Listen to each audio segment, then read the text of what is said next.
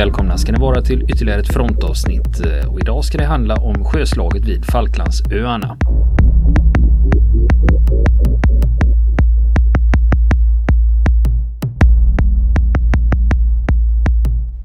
När vi kommer in i historien är amiral Maximilian von Spee på väg med sin eskader mot Sydatlanten och samtidigt så samlar britterna sina fartyg för att möta dem. Spee kommer så småningom att lyckas runda Kap Horn och ta sig in i Sydatlanten. Och eh, Glasgow, den här moderna, det enda moderna fartyget då i den här styrkan, eh, anslut, beordras ansluta sig till en annan brittisk kryssare skador då, bestående av ett antal fartyg då som opererar utanför den sydamerikanska kusten vid Montevideo. Men Canopus då, det här långsamma slagskeppet, det blev kvar på Falklandsöarna för man hade maskinproblem. Så det blev kvar i hamn där. Och eh, den här brittiska styrkan då som opererar ute till havs då utanför kusten, den har stränga order. Gå inte i strid med den tyska eskaden förrän förstärkningar har anlänt från Storbritannien. Och nu är det allvar, nu måste Jellicoe släppa ifrån sig några moderna fartyg.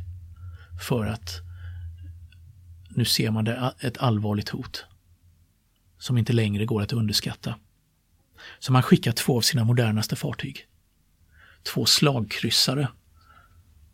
Och då är vi snäppet under ett slagskepp. Slagskeppen var ju stora, grova kanoner, långsamma.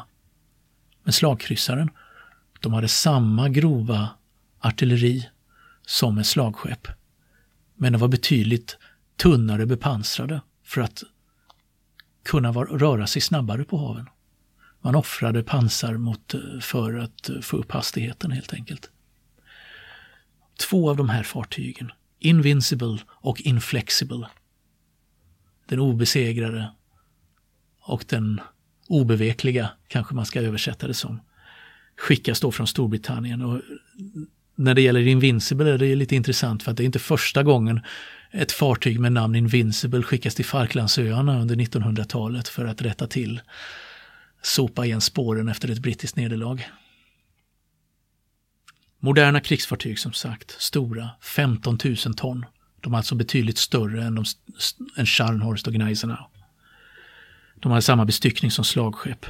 30,5 cm kanoner, åtta stycken 30,5 cm på vart och ett av fartygen.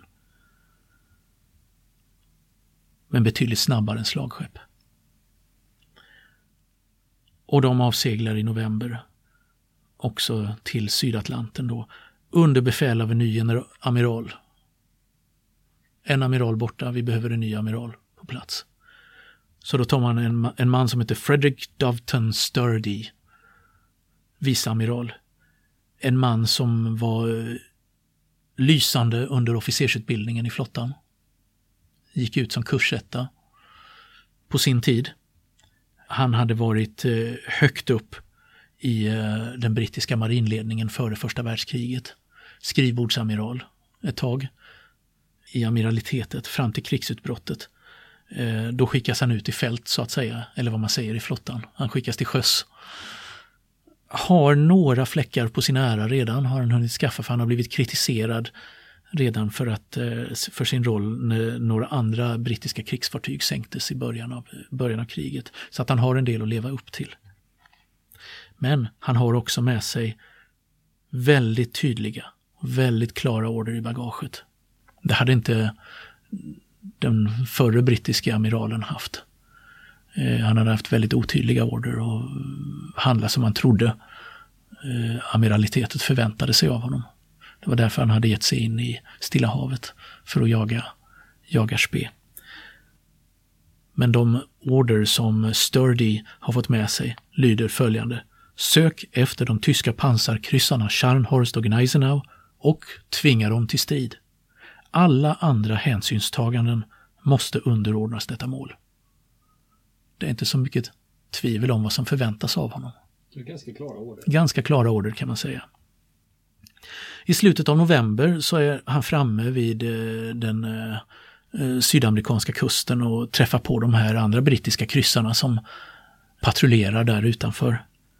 Man fyller på kol, bunkrar upp där med andra förnödenheter Sen i slutet av november så beger man sig söderut och anländer till Falklandsöarna den 7 december. Efter en väldigt lugn resa på alla sätt, sätt och vis. Där går man in till hamnen för att bunkra nya förnödenheter innan man ska bege sig ut i Stilla havet för att jaga amiral Spee, tror man. Man har inte en aning om att amiral Spee strax kommer att komma till dem. Och amiral Spee i sin tur då, han har inte speciellt bråttom. Han har vunnit ett sjöslag. Han känner sig väldigt säker på sin sak. Han har sett vad hans egna fartyg och hans egna artillerister kan åstadkomma. Och hans eget sjömanskap. Men det här med, med och, du säger att han inte mm. känner någon tidspress. Nej. För jag tänker så här att han borde ändå lista ut att britterna måste ju skicka förstärkningar. Mm. Det är ju det mest sannolika. Jajamän. Att det finns en rädsla för att Precis. de stärker upp sig i Sydatlanten. Precis. Och då tänker jag att då kanske mm. att ha högre hastighet kanske vore ja. bättre. Jajamän. Och där har han av marinhistoriker kritiserats efteråt för att det är de som har menat att han borde ha gått rakt mot Falklandsöarna och gjort kaos med basen där. Och inte väntat. Utan eh, istället så går han in till hamn i Chile. I tio dagar. Låter besättningarna vila. Bunkrar kol och förnödenheter med de här, du kommer ihåg de här tyska agenterna jag pratade om mm. i början. De gör sitt jobb där, ser till att uppbåda allt som behövs för hans krigsfartyg. Reparera sånt som har blivit skadat. Ja, det var väl typ att måla lite grann på båtarna ungefär därför att det hade inte blivit några allvarliga skador av det brittiska artilleriet. Innan han löper ut och styr kosan runt Kap Horno in i Sydatlanten. Och då blir han dessutom försenad av att det är dåligt väder. Och han har, då har de brittiska slagkryssarna, de här två toppmoderna fartygen, redan varit på god väg ett tag mot Sydatlanten. Oförklarligt misstag, kanske. Men det är ju det här också att man har ofullständiga underrättelser ofta om vad fienden har för sig. Det är först i efterhand man får, en befälhavare får den hela bilden. Så besluten måste ofta fattas på, utan att man har hela bilden klar för sig. Men det här är tio dagar i hamn. Man kan undra. Kände han sig så säker på sin sak att han skulle ro i land detta mot världens största flotta? Eller vad var det som fick honom att stanna så länge innan han gav sig ut igen? Den 2 december så, så kom hans eskader in i Sydatlanten. Och eh, det var alltså flera dagar innan de här slagkryssarna, hela den brittiska styrkan anlände till Falklandsöarna. På vägen så tog de ett kolfartyg, ett fraktfartyg som man uppringade där, fördelade den dyrbara lasten också. Man stannar upp och fördelar den dyrbara lasten mellan de olika fartygen i den tyska eskaden. Det här var ju guld värt, det här kolet man fick tag på. För de sinande kolförråden, det var, det var hans största problem vid det här laget. Vid det här laget så får han också veta via rapporter då från den tyska underrättelsetjänsten att det finns en stor brittisk kryssareskader. Eller det har funnits en stor brittisk kryssareskader vid Falklandsöarna. Men den verkar ha begett sig till Sydafrika istället. Så att basen vid Falklandsöarna verkar vara tom. De tyska agenter som fanns i Sydamerika, de har däremot upptäckt de här två brittiska slagkryssarna utanför kusten. Men den informationen når aldrig fram till Spe. Det blev någon slags, någon slags eh, kall på linjen kan man säga. Som det kan bli med underrättelsetjänster och de som behöver veta ibland. Men det var ju precis som vi kommenterade mm. förut. Mm. Du sa ju det att jag menar, kommunikationen var ju inte som idag. Nej, precis. Utan eh, det, var, det, tog ju längre tid. Och det, mm. ja. Precis. Och så andra faktorer som spelar in. Att någon, någon bedömer att någon vid något skrivbord någonstans bedömer att den här informationen är inte pålitlig. Eller den här, ja, det kan hamna fel mellan, mellan två andra papper. Och att det tar för lång tid innan någon inser att det här måste befälhavaren ute till havs få veta snabbt. Sådana saker kan, spela, kan ju också spela in. Att någon viktig information stannar på vägen.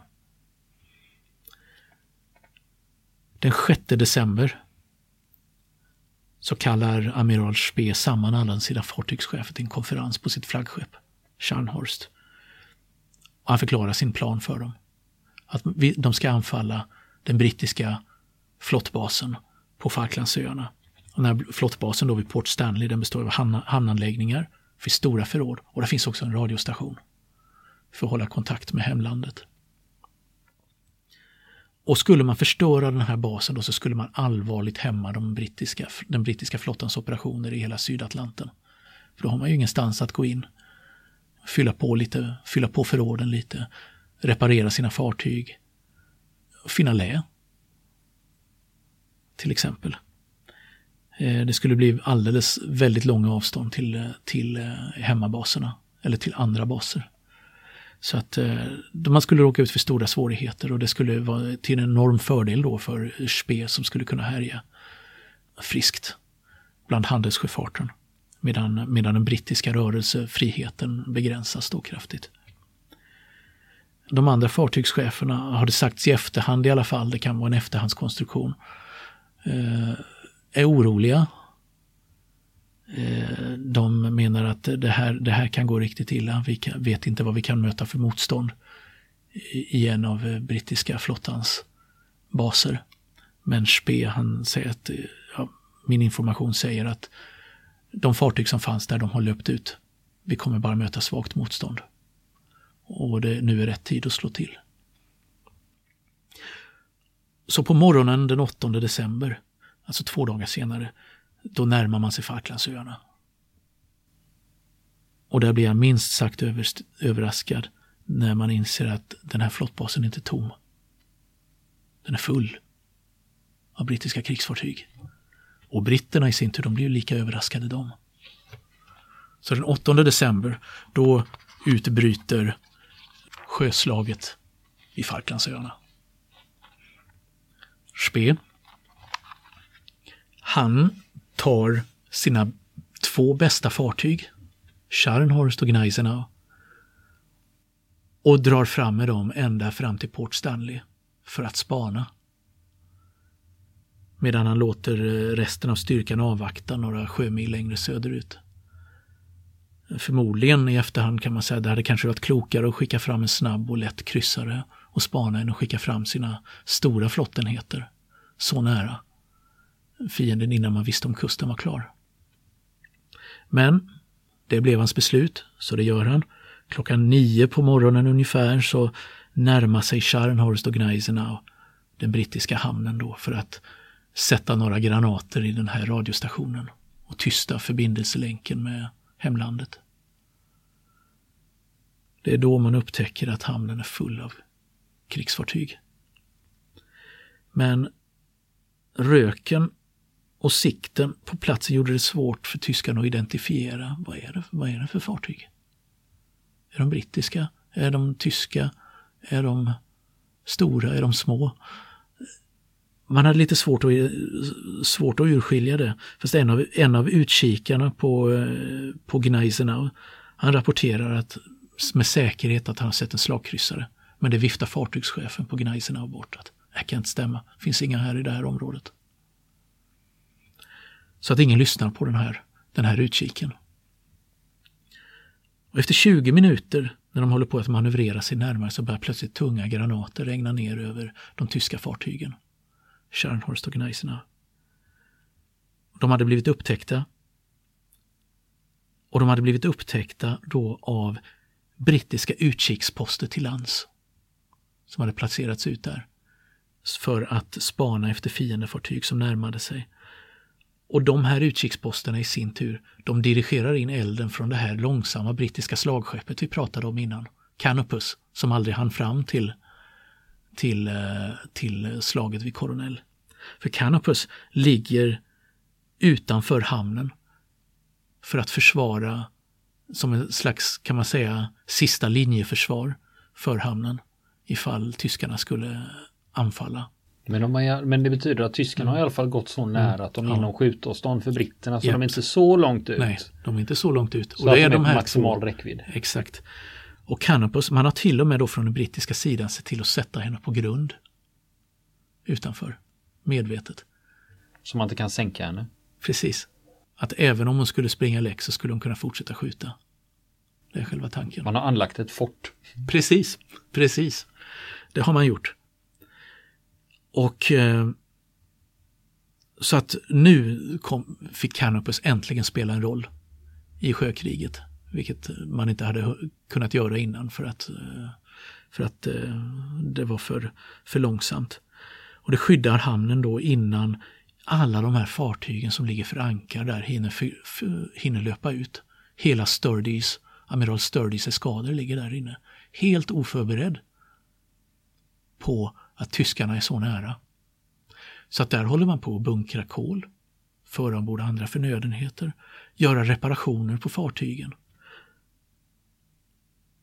Alla de brittiska fartygen, där ligger alltså två slagkryssare, det är Invincible och Inflexible. Du har tre pansarkryssare, Carnarvon, Cornwall och Kent. Två lätta kryssare, Bristol och Glasgow och sen en hjälpkryssare som heter Macedonia. Så det är fullt, fullproppat med fartyg där. Och de är ju extremt utsatta där de ligger hoppackade för ankar i hamnen och håller på med underhållsarbeten.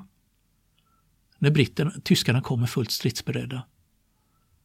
Fanns det några fartyg som var liksom i skick att löpa ut och delta? Nej, grejen var det att alla de brittiska fartygen utom eh, den här, en av kryssarna som heter Kent, de hade två timmars avgångsberedskap. Det vill säga, från orden att löpa ut skulle det ta två timmar innan de var på väg. Lite jobbigt läge nu. Mm, men, men sen får man också tänka den tekniken man hade ja. med ångmaskiner. Mm. Det är ju inte bara liksom att Nej. lägga i full fart framåt utan Nej. det ska ju eldas i pannor och man ska upp ångtryck. Och... Exakt, det var det det handlade om. Du måste få upp ångan. Och det räknar med, det, tog, det, tog ett, det tog ett par timmar innan man var där. Och det, det uttrycket använder man ju fortfarande, att få ja, upp ångan. Och det egentligen, men i det här fallet så var det ja, exakt det. Det, det var livsavgörande här. Och det enda försvaret man har då, det är det här gamla slagskeppet Canopus. Som egentligen skulle ha skrotats. Som ligger där utanför och brassar för fullt med sina grova kanoner nu mot inkräktarna. Och det här är ju dyrbara timmar och minuter. Den enda som kan komma ut fortast, fortare ur hamnen, det är kryssaren Kent. Som faktiskt har ångtrycket uppe. Och snabbt kan kalla, kalla samman besättningen till battle stations och ge sig av. Så det är febril. Man kan tänka sig att det är ungefär som någon har sparkat i ett myrbo i land där. När man inser att tyskarna är vid, utanför hamninloppet. Gneisenau och kryssaren Nürnberg vågar sig nästan ända fram för att försöka anfalla den här brittiska kryssaren Kent precis när hon är på väg ut i hamninloppet. Men alla de tyska fartygen drivs bort av ganska välriktad eld från det här gamla brittiska slagskeppet. Så att man får liksom manövrera sig ut därifrån, ta sig, ut, ta sig därifrån. Då kan man ju tänka sig att det här är ju ett lysande tillfälle för amiral Spee att dra in med hela styrkan och fullständigt bara ösa granater över de brittiska fartygen som ligger i hamn och inte kan göra någonting. Ja, de ligger ju dessutom still. De ligger still. Och teoretiskt så kan man ju manövrera sig förbi eldgivningen från det här brittiska. Man får kanske räkna med att ta emot stryk från det brittiska slagskeppet. Men en sån samling mål inne i, i en hamn borde vara allt för frestande för en amiral att låta bli. Så vad gör amiral Spee? Får jag gissa? Ja. Han sticker. Yes, han sticker. Och jag, för jag tänker så här, mm. att när han ser det här, även om det är ett frestande mål, mm. han är fortfarande helt ensam och det är mm. långt till Tyskland. Ja, och det gör det. att åker han på lite för mycket däng, ja. då är det ju Då har han problem. Han är ju extremt sårbar. Skillnaden är ju med britterna som har en hamn i ryggen. De vet ja. om att ja, men då åker vi ut, så åker vi på lite mm. däng och så åker vi tillbaks till varvet och reparerar. Och reparerar. Precis. Så att de har ju två helt olika förutsättningar att fatta exakt, beslut. Exakt. Han måste, han måste hushålla med sina styrkor. extremt mycket. Måste han göra för att han kan inte ersätta sina skador på samma sätt som du säger. Så att han samlar sina styrkor, han drar tillbaka då sina, de som har varit framme, fartygen som har varit framme och nosat på den brittiska basen vid Falklandsöarna. Samlar sina styrkor och sen drar han iväg åt sydost. Full fart i maskin. Här är alldeles för ohälsosamt, här ska vi inte vara. Och, men vi vet inte hur han resonerade då eftersom vi kan inte fråga honom heller. Kan vi inte. Idag? För han är kanske... Nej, idag kan vi inte fråga honom. Han är 170 år gammal liksom. Idag kan man inte fråga honom och man kunde inte fråga honom dagen efter den 8 december heller. Okay. Kunde man inte göra. För han överlevde inte slaget. Men han verkar ha varit övertygad om att även om fienden var starkare än han själv så var han själv snabbare och kunde slinka undan. Vilket skulle visa sig vara en felbedömning. Och vid tio tiden då har det varit en timme efter att det här rabaldret hade brutit ut. Då, så identifierar de tyska utkikarna två brittiska slagkryssare. Som man inte hade haft en aning om fanns i området. Så det är en fullkomlig överraskning för dem. Och förmodligen en stor chock för amiral Spee. Att de här fartygen har dykt upp. Och det är ju rovdjur som är mycket större och farligare än hans egna och som han redan på förhand vet att de här kan jag inte smita ifrån. Det kommer jag aldrig klara. Slagkryssarna är både snabbare mm. och tyngre beväpnade. Exakt, exakt. Och, eh, men Sturdys flotta den behövde ju två timmar som sagt för att ta sig ut i hamnen. Ett fartyg efter det ena fartyget efter det andra löper ut. Och när de väl är ute där då på förmiddagen så är de inte längre svaga utan då är de betydligt överlägsna tyskarna. Och sätter efter den tyska eskaden.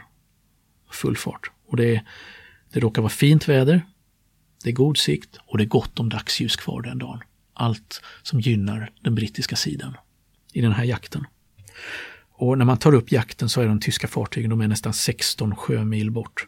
Och snart så kommer de vara inom räckhåll för hans allra största kanoner på de här slagkryssarna. Så han, amiralen Sturdy då, han ger order om allmänt förföljande. Men även han tycker att han har gott om tid. Precis som Spee tyckte innan han gick till anfall. Mot Falklandsöarna. Fast Sturdy har lite mer välförankrat resonemang där. För att han har sin fiende inom räckhåll. Ser fiendens rök, skorstensrök i sin kikare och vet att det är bara en tidsfråga. Så han saktar till och med farten på sina slag, snabba slagkryssare för att låta sina andra långsammare fartyg hinna ikapp. Det här har också fördelen att det minskar rökutvecklingen från de egna skorstenarna då, vilket gör att sikten förbättras för sina, hans egna utkikar. Så man har full koll på tyskarna var de befinner sig. Och han ger till och med vid lunchtid order om mat till besättningarna att det ska börja skramlas med grytorna i köket och sen ska det portioneras ut. Så att ingen slipper strida på fastande mage. Kanske inte det första en amiral under en förföljande, i normala fall under förföljande av en fiende hade tänkt på. Ja, men han att har ju, ah, manskapet ska ju äta också. Ja, men han har ju ett sånt övertag. Exakt. Det är ju, eftersom eh, tyskarna mm. kan inte smita undan och de mm. försöker ändå. Han vet om det att det är jag mm. som bestämmer när det blir strid. Det mm. enda som skulle kunna överraska det är om tyskarna plötsligt vänder. Exakt. Men det är osannolikt eftersom de mm. har en så eh, övermäktig fiende emot sig. Exakt. Så han har ju dem i en ask. Mm. Samtidigt utanför Falklandsöarna händer en annan sak som gör att härefter så är det kört för spe. Det är nämligen så att en av invånarna på Falklandsöarna ser tre andra fartyg ligga lite i skymundan bortanför kusten. Det är de tre tyska kolfartygen som Spee haft med sig. Och den här invånaren, han har telefon. Så han ringer den brittiska marinbasen och säger, hörde ni, här ligger tre fartyg här, de ska väl inte vara här va? Och man listar ju snabbt ut att det där är tyska flottans fartyg. Och Sturdy han beordrar då att eh, en hjälpkryssare, den här Macedonia, och en lätt kryssare som heter Bristol skickas till platsen. Och eh, de sänker två av de här tre kolfartygen och den andra, det tredje, den kommer, undkommer med blotta förskräckelsen, tar sig till Argentina där det blir internerat. Men var de ens bestyckade de här kolfartygen? Nej, det var de inte. Helt obeväpnade? De var helt obeväpnade. Var de. Sen vid lunchtid 50 minuter efter att han har gett manskapet order ja, att de skulle få mat. Då är klockan 12.20. Då, då ger han order om att öka farten igen på sina slagkryssare för att minska avståndet till tyskarna. Så att man får dem inom skotthåll. Och nästa vecka fortsätter historien om sjöslaget vid Falklandsöarna. Vill ni komma i kontakt med oss så kan ni göra det via vår Facebook-sida som heter Fronten. Det är inga problem för er att leta er fram där. Eller också så mejlar ni på vår mejladress och det är frontenpodcast.gmail.com.